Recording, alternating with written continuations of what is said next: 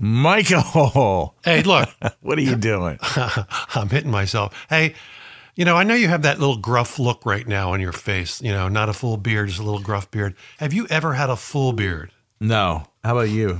No, I can't grow one. I have a really heavy goatee and mustache, but the sides are blank. But it's probably good because listen to this. Researchers took swabs from the beards of 20 men and the necks of 30 dogs. And what do you think they found out? The beards are dirtier than the dogs. Yes, they are. oh man. Half the men had bed bugs in them, and dogs proved to have a lower levels of microbacteria. And the study found that of all bearded men ages 18 to 76, they showed higher microbacterial counts than any of the dogs. Only 10 of the 30 dogs had a higher counts. That's interesting. Oh, Can baby. you imagine you're a girl and you have to bury your face in that bush? No discerning woman would want to make out with a toilet brush, would they? I think not. And why would facial hair be any dirtier than head hair, right? When you think about it. I'm scratching my head hair right now on that question. Now, to be fair to men, none of the men admitted to going around sniffing other dogs' butts. So that's a positive, right?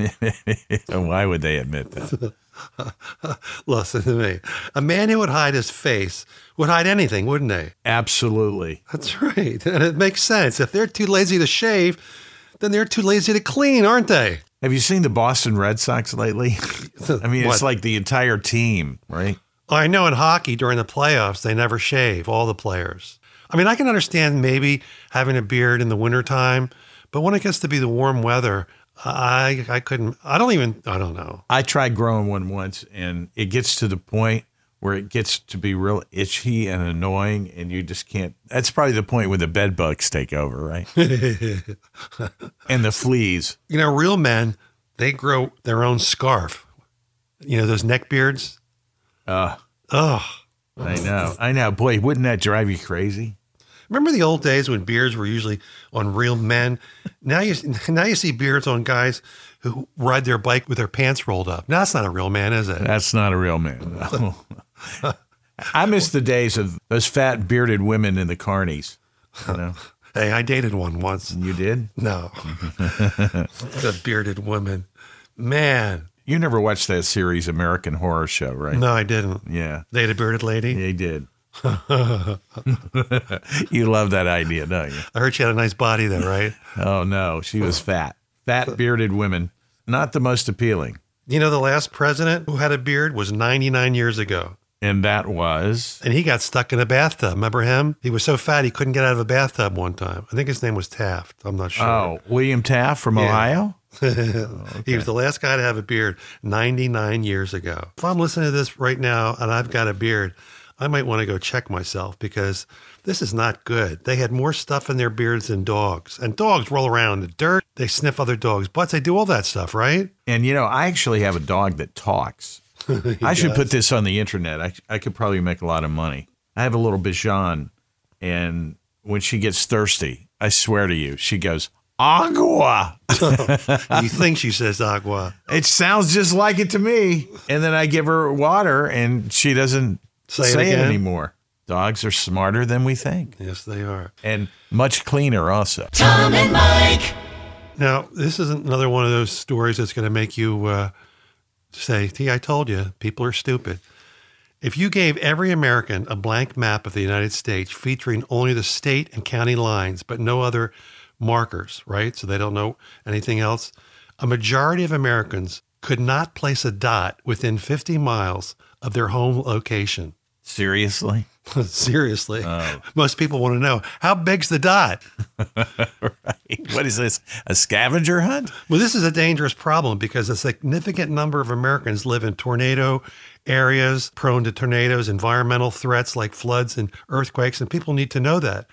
But they don't. You know, a lot of the blame goes to GPS systems that give turn by turn directions to people. They don't need maps anymore. Or brains? Right.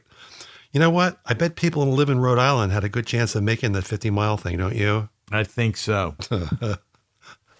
There appears to be a majority of Americans who can't find their butts with both hands. I don't think that would include my plumber. have you ever noticed like every plumber on the planet has the butt crack going?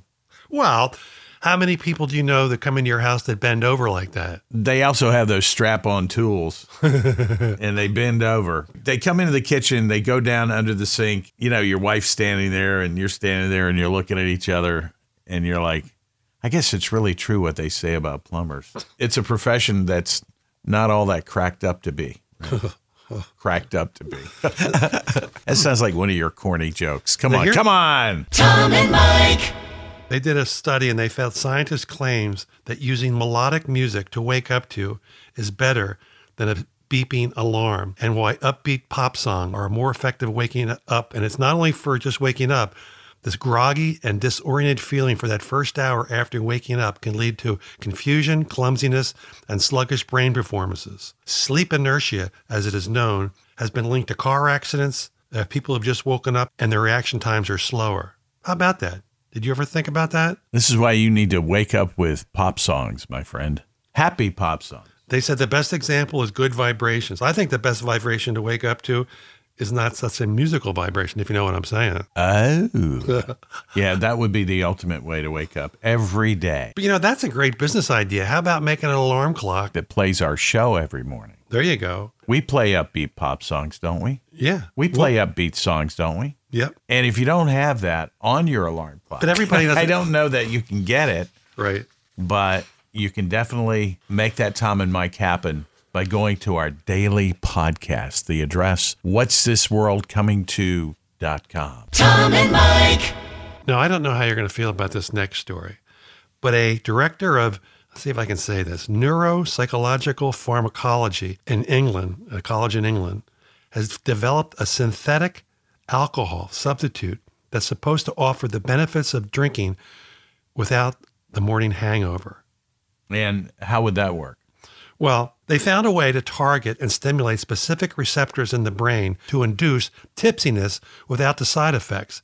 Okay. So the plan is to sell this. It's called Alcorel to the alcohol industry so they can put the active ingredient into their own drinks. That way consumers won't need to swap from their favorite drinks. Would you drink something like that? No. Why? Why don't you just have a little self control, right? Well, a lot of people like to get a little buzz on, have some fun, happy hour on the weekends or whatever. And sometimes they go a little too far and they get the old hangover. I tell you, there's nothing better than a Waffle House at 3 a.m. for a good hangover. That's what I say. I bet this wine would taste like crap, wouldn't you? I would think so. And how are they going to detect drunk driving now? I don't like people slipping things into my drink. You know, once I woke up to a hangover, it was so bad that it was the sound of my neighbors mowing the lawn. I figured he'd just have to mow around me. I wasn't moving. you ever have that happen? no, you're a sad man. I'm so sorry. When's the last time you had a hangover? It's been a long time. Me too. Isn't that good? Yeah. I think we learned from our youth. Yeah, I had some dark days back in those youth days. Too bad you can't remember them, right? No. oh, they were terrible. I- It mostly happened on New Year's Day. Yeah, New Year's Day, the worst. The Yeah. worst. When you're single, you went out New Year's Eve, you couldn't get lucky. You drank, you drank, you drank, and boy, you paid for it the next day. And you wake up in the morning way earlier than you wanted to. right, and you go to the fridge and you're chugging something cold, right? right. Some kind of beverage, and it's anything but alcohol, and you're saying to yourself, What? I'm never going to do that again. Yep, and that lasts for about a month, maybe. Hopefully, we have learned a thing or two from our past. Tom and Mike.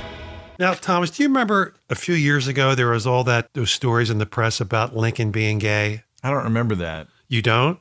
I don't read The Onion like you do. no, Daily. this isn't the onion. About four or five years ago, there was all these stories that came out that Lincoln was gay. Well, there's a new book out now, Courting Mr. Lincoln. And it claims Lincoln and his close friend had a bromance. His guy's name was Joshua Speed. And they he says they shared a bed for four years. Joshua Speed.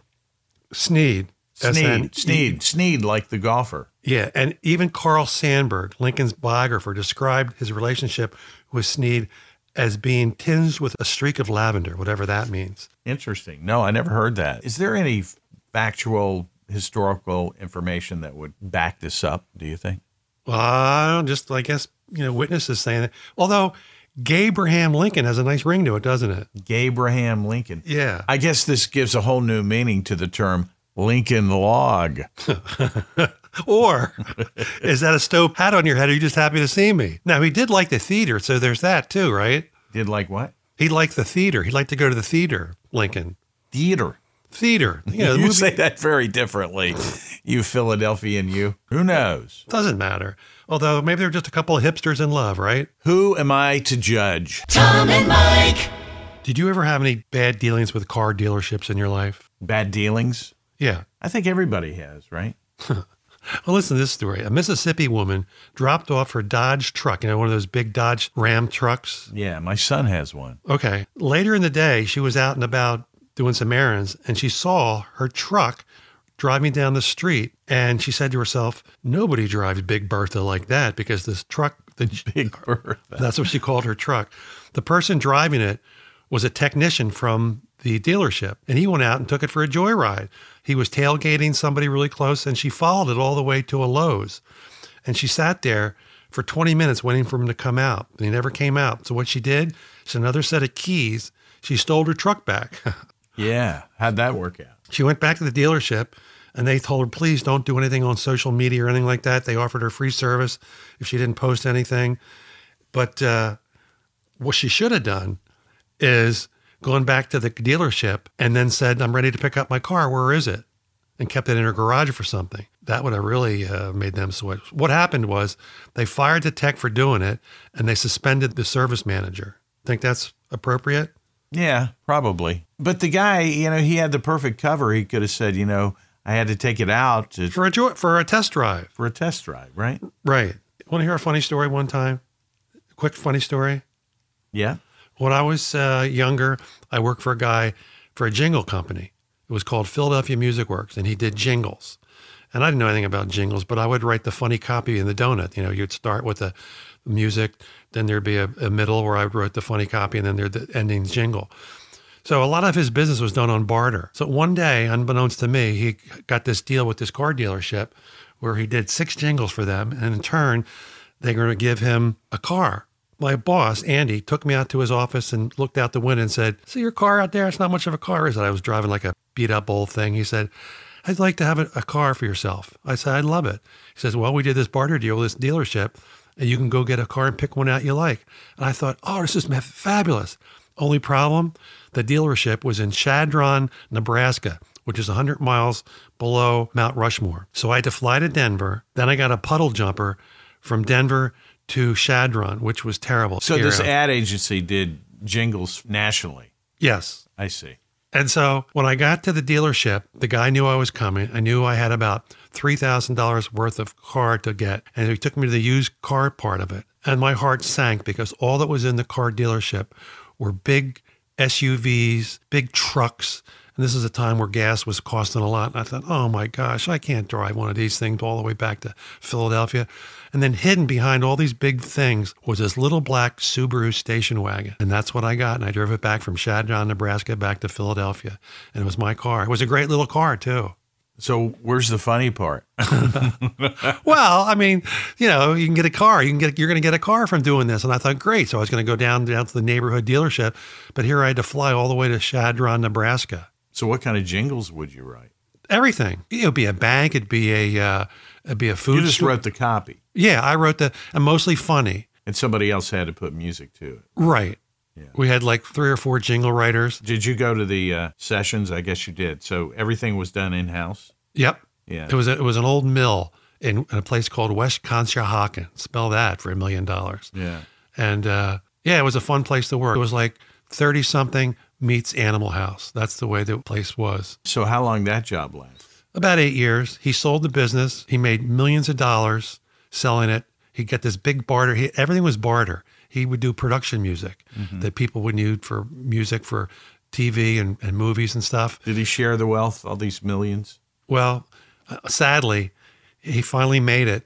He bought a- an apartment in Manhattan. He bought a, a place in St. John's, the islands, p- put an addition on his house, and then he got stomach cancer and died about two years later. Yeah, sad Ah. but he, story. uh, but you like the guy. He took good care of you. oh, I loved him. I, I miss him every day. yeah. That's I nice. was I gave a eulogy at his uh, funeral, and uh, That's life, buddy. It's life. Ups and downs, right? So how long did the Subaru station wagon?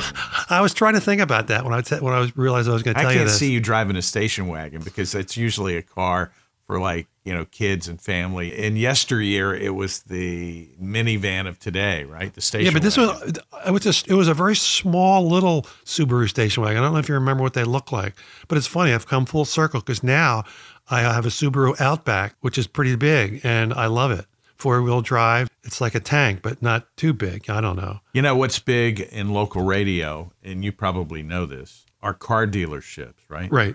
And so if there's any car dealerships out there that want to donate a car to Tom and Mike, we're right here. We'll be happy to your ads for barter, right? Right. We'll work for cars. Tom and Mike.